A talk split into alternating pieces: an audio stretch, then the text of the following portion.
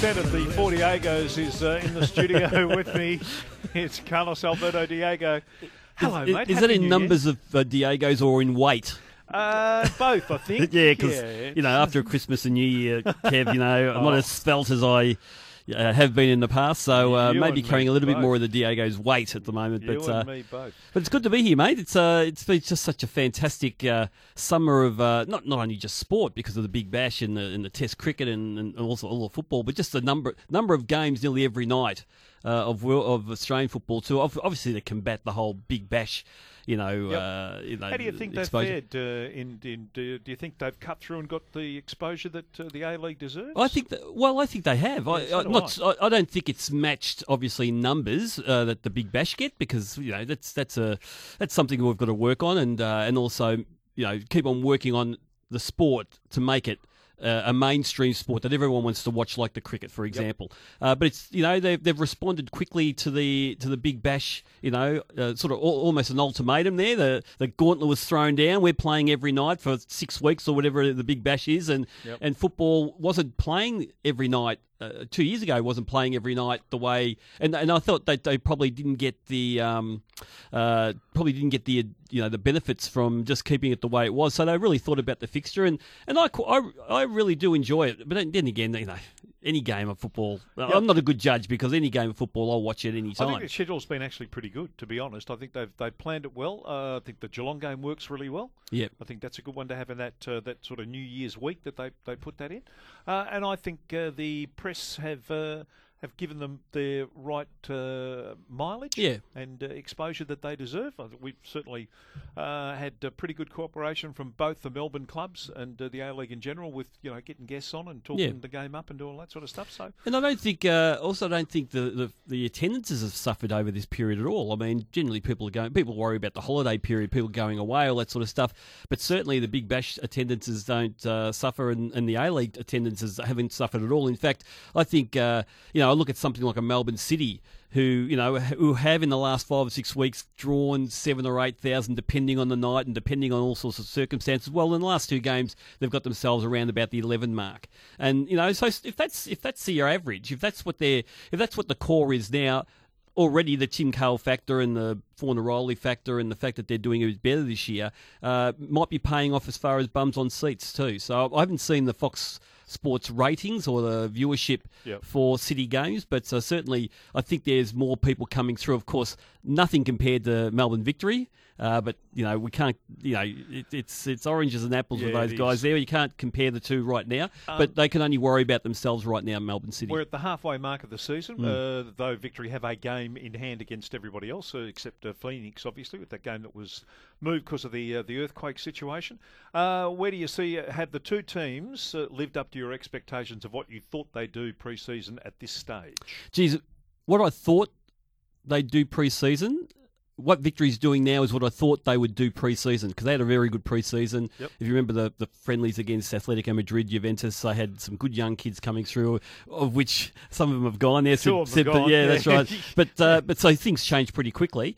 Uh, I, I, I, did, I suppose it's not surprising what's happened to Melbourne City. I mean, they they won on they won after the you know the post John van 't Schip announcement that he's gone. Uh, but I thought they'd have a little bit of a lull after the FFA Cup final. Such a big occasion for that club. Yep. Uh, you know, such a fantastic achievement. It's their first one. You can see. You know, even winners, hardened winners like Cahill and Fornaroli and Brandon and these guys, you know, uh, Calazzo and these sort of guys, uh, they're going to have they're only human beings. They're going to have a few downers, but their downers were one loss in five. Uh, so if that's going to be their slump, um, you know that's not a bad slump to have. So and they got back on the winning, you know, winning track last week against uh, West Sydney Wanderers too. So um, yeah, if if that's their bad patch, that's not too bad. So if if I look pre-season and see where they are right now, it's not so different. Probably I would have expected City to be maybe you know, a bit close to the victory, but you know we're only just past the halfway mark. But I didn't expect what was going to happen to victory in the first five or six games of the season, where they were humiliated and embarrassed by what City did to them in Oh. that first derby, and then it took them a while. I thought it just took them a while to get it right, to get that consistency right. They still had their down moments, and even going into that FFA Cup semi-final against uh, City, and they got beaten the second time. That would have just been such a huge blow to that club, the pride of that club, and whether maybe some self doubts coming in there amongst Yeah. the players, not so much the coaching staff, but maybe the players, uh, and for them to recover from that and doing what they're doing now and seeing the performance they put on against Adelaide on the weekend, uh, you know, and, and the form of the players like uh, you know Troisi at the moment, you He's know Ben. Khalfallah, um, you know Berisha. Um, Rojas- been terrific in the last yeah, four or five weeks. Rojas was a bit quiet on the weekend, but he's been fantastic up until the weekend. I mean, they are purring. They're a machine that's purring at the moment, and you know, a team unchanged. Uh, probably for the fifth week in a row this week against Brisbane. So, um, yeah, it's terrific what they're doing, and they're playing as well as anyone at the moment. Probably playing even better than Sydney at the moment. So, uh, I can't wait for that Australia Day, the big blue between Sydney and That'll Melbourne good, yeah. victory coming up very soon. be a beauty. Now uh, that that uh, begs the question. Uh, the city coach. Now I heard Adam Peacock say here yesterday that there are 60 applications uh, on the desk at, uh, at the City Group, Yeah. uh, and I would imagine they've come from all around the world, all What- different sorts of people. Kev, what a waste of time those applications are. The City Group would have known. There's no way John van 't Schip would have just, you know, uh, of course the players found out mid last week. Uh, maybe you know the, the coaching staff found out maybe a day before or whatever. But the club and the City Group would have known because it was a long illness for for John van 't Schip's father, and uh, and he would have been struggling with that with that decision for a while. It wasn't a spur of the moment thing. So I'm sure that he would have. He's a sort of bloke that would have allowed the club a chance to maybe take stock, um, you know, absorb the fact that he might be going. And they have contingencies for everything, the City Group. I mean, they would have coaches already in mind. They would have already probably spoken to people on the proviso. They may have, even- uh, may have even already spoken to a coach in the event that John van 't Schip was going to leave at the end of the year. They don't leave that to that late. So this it's great to have 60 applications, but you're wasting your time, guys. If the City Group haven't spoken to you, you know, now they're going to sit down and do interviews. I'll tell you, they, if they haven't spoken to you, they ha- haven't headhunted you, forget about it. And uh, and this is where I think um, it's interesting what may happen. So, what sort of coach are they looking for? They're looking for. I mean, Valkanis obviously is in that uh, difficult position Yeah. where don't rock the boat of what is seemingly a, a, a good program. Yet he probably wants the job. Probably wants to have a crack at the job, but he can't really change a lot of stuff because they're in mid, they're mid-season. Yeah. So he can't come in and change a hell of a lot of stuff. So he's steering the John van 't Schip ship, really. Uh, uh, so where does he sit? And are they looking for a coach? Are they looking? Popovic's name has come up. Yeah. Um, Amor's name's come up. Um, the Socceroos uh, youth coach's name has come up. Who? Uh, Gombau, yep. Yeah. Uh, they're all internal. They're all in Australia. Uh, are we looking to England? Are we Mm. going? We're going to the City, New York team to find someone. Wh- wh- Yeah. where well, the answer to that is I don't know, Kev, except that you can look. I mean, you talk about the John van 't Schip philosophy and how they go about playing. Well, it's not really his philosophy. It's actually the City Group philosophy. Yep. The, the philosophy that's probably driven by Pep Guardiola over in Manchester City. Uh, and, you know, what's demanded of New York FC and what's demanded of Melbourne City, the style of play. Uh, it's interesting in the early stages, and again, you know, it's chalk and cheese, but the early stages of the EPL, um, there were problems with Pep Guardiola uh, imposing his style of football on Manchester City. They were conceding some really ridiculous goals. They weren't playing their possession game from the back. The players were struggling with this whole floating back three to back four, and you know, and, just adaptability on the field. And and it's interesting that I felt at different times this year, Melbourne City have struggled with Yeah. that same philosophy. So it's almost like it's been it's not imposed, but it's a philosophy for the club. You're to play in around these parameters of how we want you to play. And so John van 't Schip was a perfect coach for Melbourne City in that respect because not only has he got the Dutch philosophy, but the Dutch philosophy that was influenced by Johan Cruyff, which almost, and it was his influence on Barcelona that's led them to where they are today. So the Dutch philosophy uh, uh, integrated into the Barcelona or the Sp- Spanish philosophy, which is now with Pep Guardiola, and now Okay. back to us. So it's uh, so I think I'd be shocked if it wasn't someone with that sort of background, a, a Gombau or a, a Amor, or, or if they can get a hold of those guys. Um, because of course Gombau was a youth team coach at Barcelona, and Amor was uh, was a legendary player at Barcelona, and he's well loved, and he's got that that that, that that gentleman's approach, that softer approach that uh, that uh, that they sort of like that respectful approach to coaching. His body language has been dreadful. Yeah, well, I, I think he's a man. Look, I, I feel sorry for him because he really can't articulate because of the language barrier Hmm. uh, exactly how he's feeling, and so maybe what's coming out is not satisfying people, and he's not going to be able to expand and uh, on what, what he feels is going on, and allaying the the concerns of the fans on the weekend. Apparently, there were protests and all sorts of things. They, uh, they uh, uh, had a crack at the board. yeah, yeah, I've yeah. yeah. And so I, I feel sorry for a coach who can't sit down and articulate, uh, not through any fault of his own, he just doesn't have the language skills Yep. to to be able to you know talk through what their issues are. And because he, he can't really do that, suddenly it's left to the board and other people to talk on his behalf, and it's probably not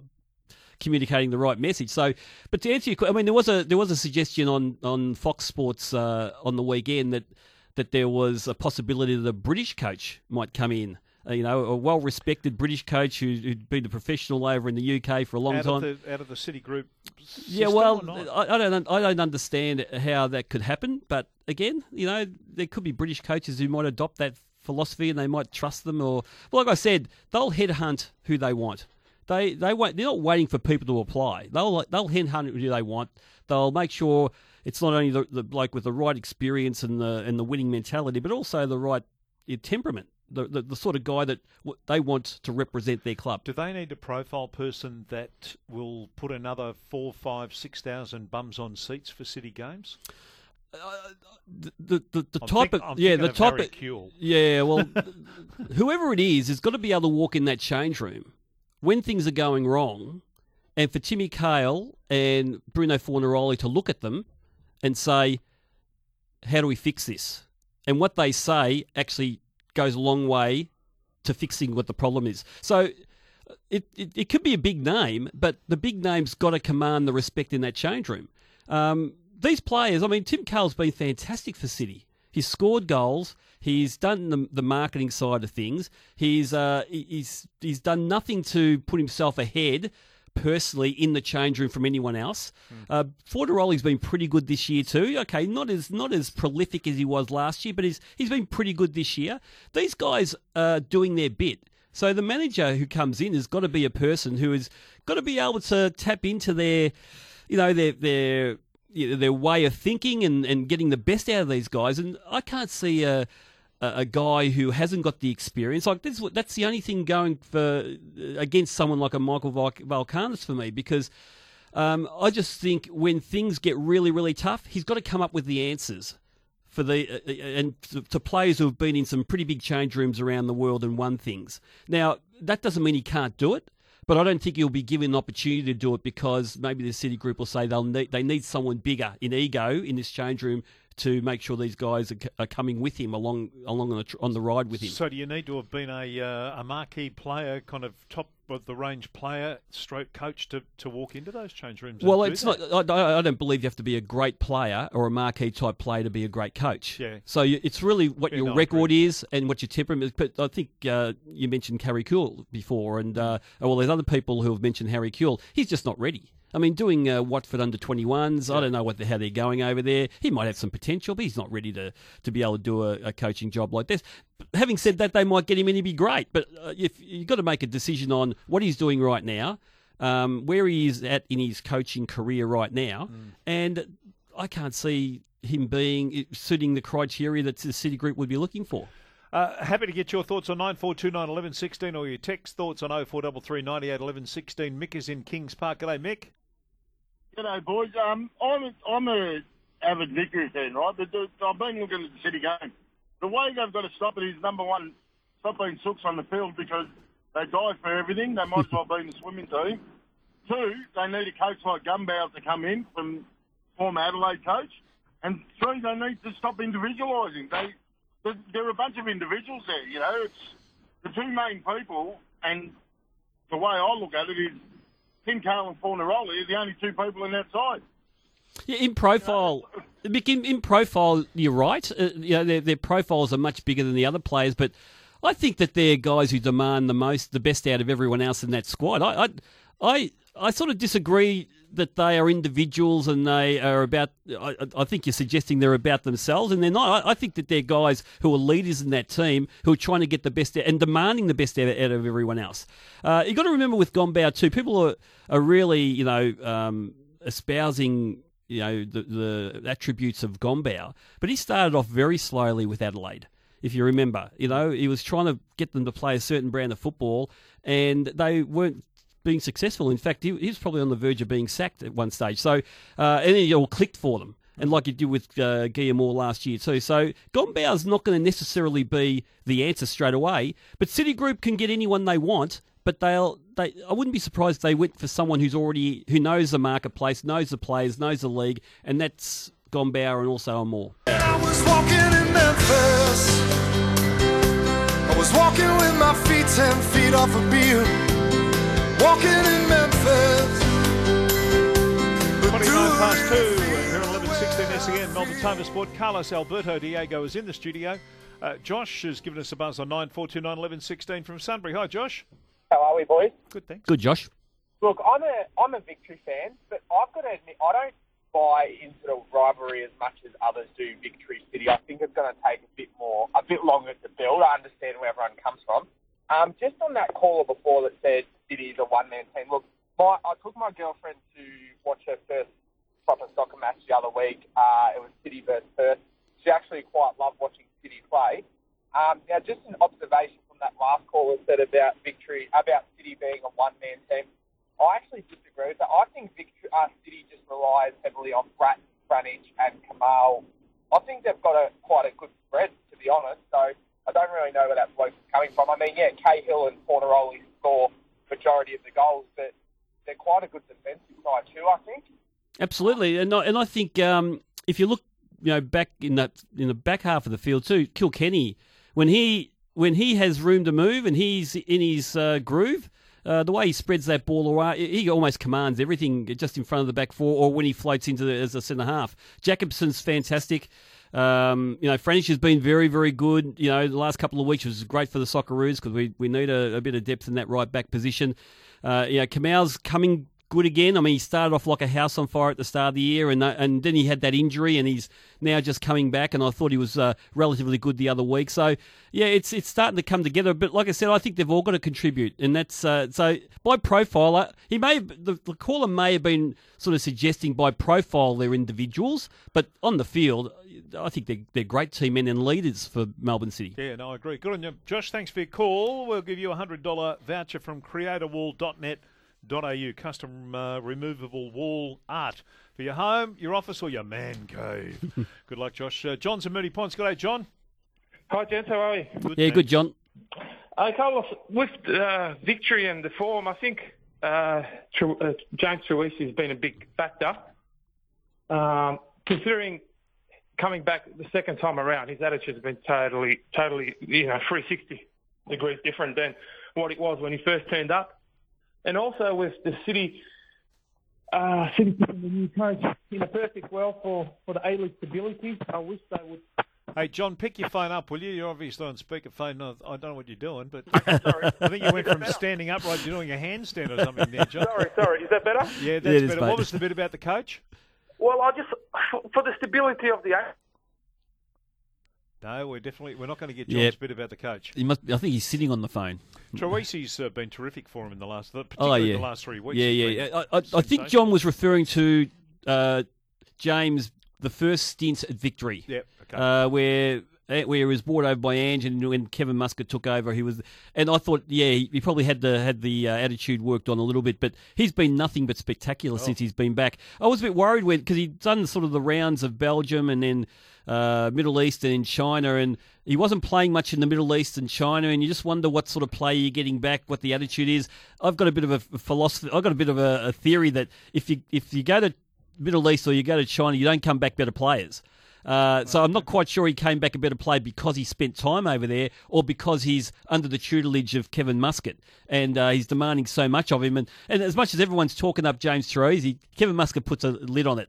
Uh, he did say something uh, very, uh, very quite funny for me the other day when uh, he suggested that would you know would would James look after himself at training if he's if he's going a bit hard and he goes no he trains as hard as I tell him to I train. saw that, I thought yeah. that was a really great Yeah. quote. Probably and he you know he's sort of half tongue in cheek, but I think at the same time he's the the message was really strong that he runs that that squad and they're playing for him and they'll do it.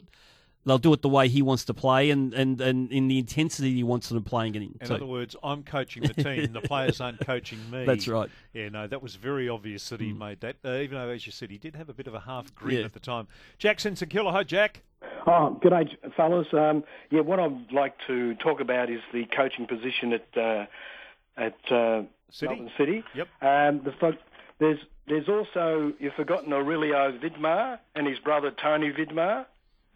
Yep. And uh, Aurelio was very successful in the A League, so with Adelaide, Adelaide United. So um, there, there's another two guys, and uh, also Ernie Merrick's looking for a job. Yeah. So it's another bloke. All, all those guys, uh, Jack. All I mean, Aurelio had a lot of success with Adelaide uh, early on in his coaching career, and he, he probably tells you he probably wasn't ready for coaching at the time, uh, but he had some good success there. But he's not really known for a philosophy of play. Um, and this is, and I, I just keep on thinking, as much as City haven't been saying anything publicly, it just seems like there's a philosophy of play, how you're supposed to play the game, and that's what they've sort of, you know, communicated not only to the way Mel- Manchester City have to play, but also Melbourne City and New York City. They seem to have this philosophy, and I'm not sure whether Kevin, uh, Aurelio Vidmar and Tony Vidmar are known for a philosophy of play. Uh, Ernie Merrick is a, is probably the most successful coach we've ever had in the A League. Uh, but you know whether he's known for the type of philosophy that uh, City Group. I mean, only they would know. He's available. He's the most successful coach. Tell you what, it'd be a big shock for me if he got it. But at the same time, that you know, he could be very successful with that team. So, do you think you have to come with a philosophy, or you come and you have to enact their philosophy? Well, I think you have to be known. Look, there's no point getting someone who coaches in the pub leagues and uh, parks the bus all day and uh, just wants to kick the living daylights out of it and just get them and say, come and coach our philosophy. Uh, I think you've got to be known. Uh, you've got to actually put together the coach who who understands and would, would be probably known for the way the City Group want the team to play and bring them in, uh, and also with all the other stuff, not only the way the play, game's supposed to be played, but also, again, the I think the biggest thing at this level is the respect in that change room. Are they going to stick by you when things go wrong? Are those players going to have faith in what you do when things go wrong? I think that's ultimately whether it's the Real Madrid change room, the Barcelona change room, or the Werribee City change room. Yep. It doesn't matter. It, it, it's it's basically is this coach doesn't matter what his name is, what he's done in the past. Is this coach going to solve our problem when things don't don't go wrong? And that's when you can have as many philosophies as you want. Yep. But when it all, when the when someone knocks all the cookies over off Yeah. the off the table, someone's got to pick them up and find a new way to do it. and That's- that's that's what you need. Yeah, I know, I agree. Let's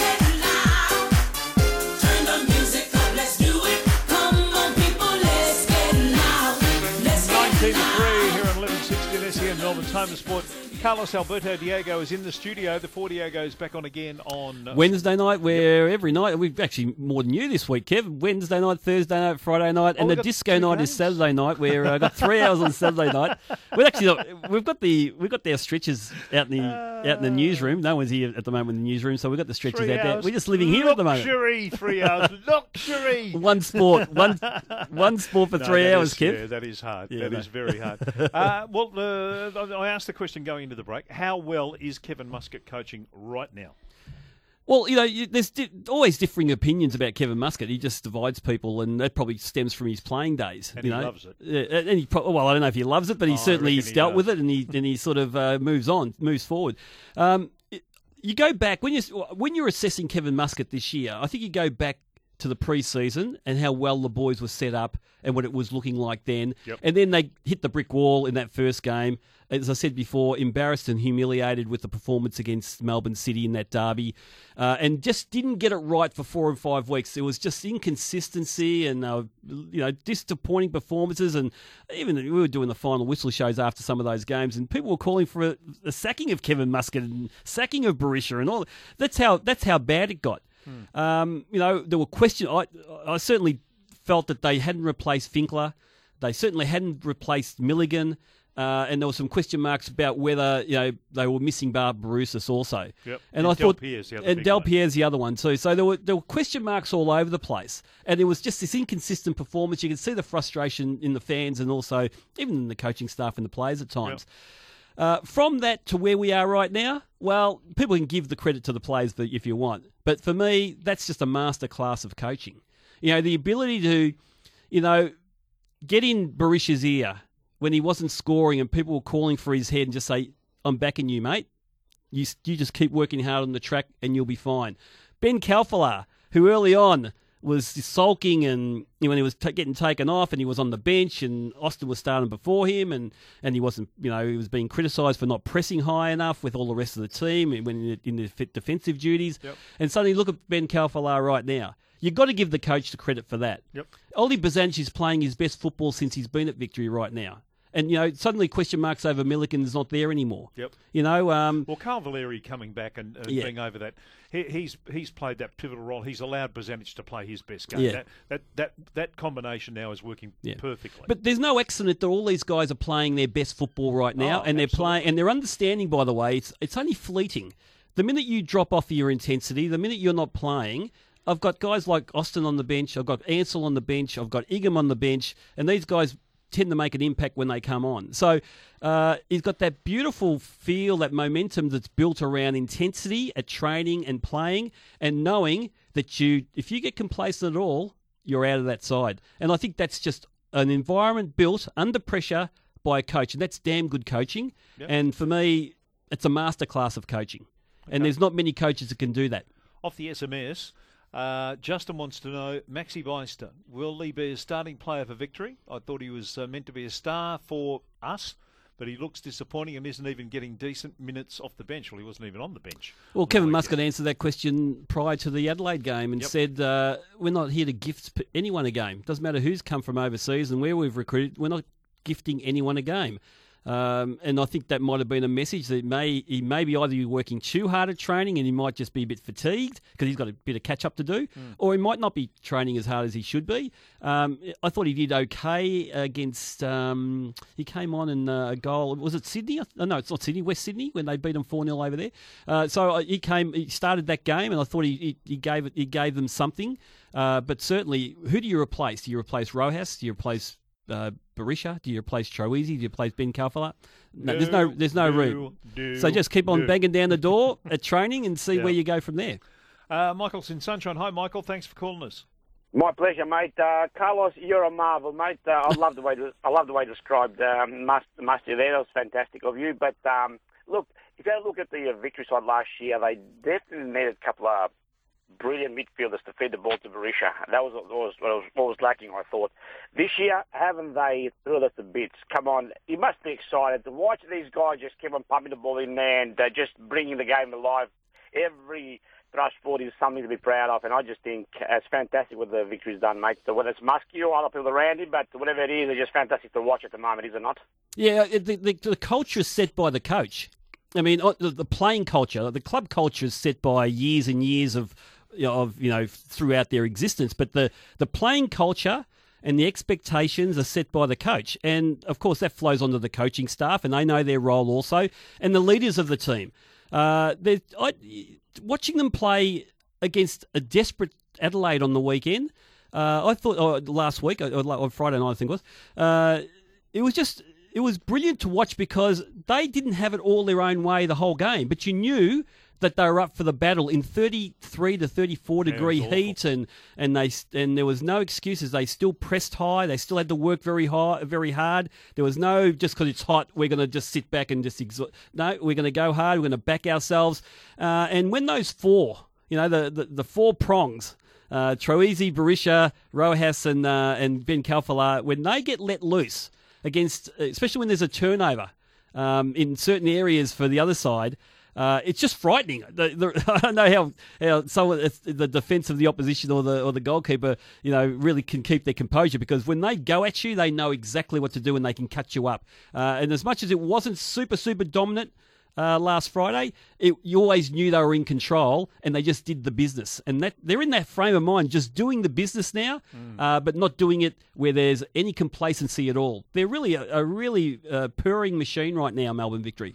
Michael, thanks for your call. Really good question from Krasa, which is unusual in itself. Um, off the SMS, how is Rojas not a success overseas? Uh, given what we've seen this year, Yeah. it's a good question. Yeah, it's it's interesting. Uh, it, you know, I. I'm not 100% sure, but I believe he was picked up by Stuttgart, and they had high hopes for him Yep. in, in the German Bundesliga. Uh, and I, I, I'm pretty sure when he went there, he either got injured straight away or there was a change of coach. There was some. I'm sure our listeners would know the exact situation, but those sort of things happen. You go there, you're you're raring to to make an impression. You really want to establish yourself in this club, and suddenly either injury or the coach is sacked who bought you, and the new guy comes in and says, "Well, who are you?"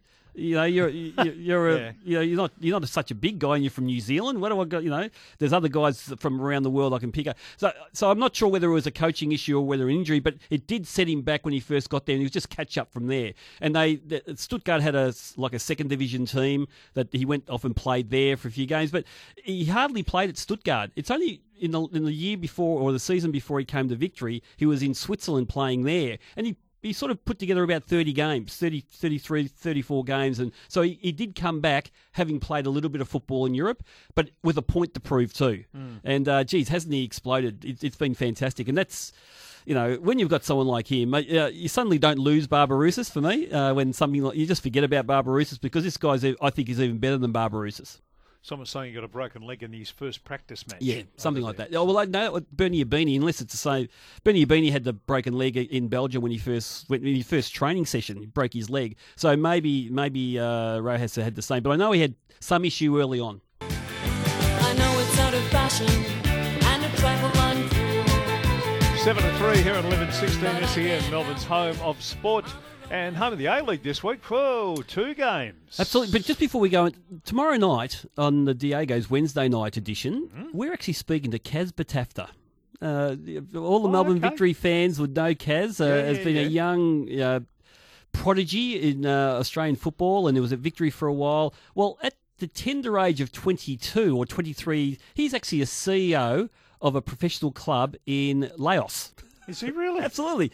I don't think he's playing anymore. I think he's just throwing his hat into uh, into the ring of uh, administration, and uh, and I just thought it was just a, a really riveting type of story. So we're uh, getting him on and speaking on the Diego's tomorrow night. Kaz Patafta, lovely, lovely guy. Good so, stuff.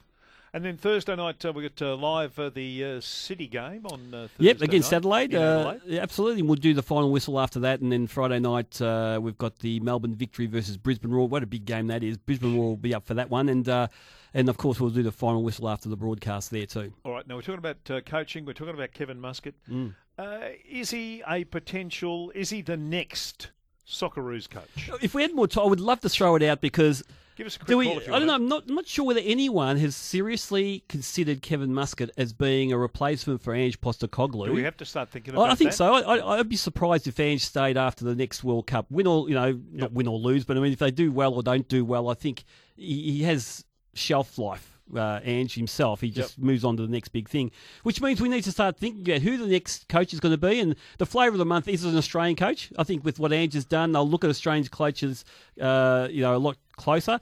And I, uh, the only three that I can think of at the moment are uh, Arnold, Popovic, and you've got to throw Muscat in that now, right now. Why wouldn't you? Yeah, well, a lot of people wouldn't, you know, and the suggestion that uh, Kevin Muscat could maybe be the next coach of Australia, that, I think that would divide people. But you've got to you've got to dismiss Kevin Muscat, the player, out of the equation. You've got to dismiss that. That's it, It's just- absolutely. you've got to forget that. Yeah. You've got to get over it. Uh, a different, No, different for football fans, uh, Kevin, you know, working in sport, they're like elephants. Long, me- long memories, mate. They don't, they don't forget. and they sit in the corner of the room. Apparently, Yeah. most of them. Uh, Robert's in Caroline Springs. Hi, Robert. How you going, guys? How are you? Yeah, good, Rob. thanks. That's the way.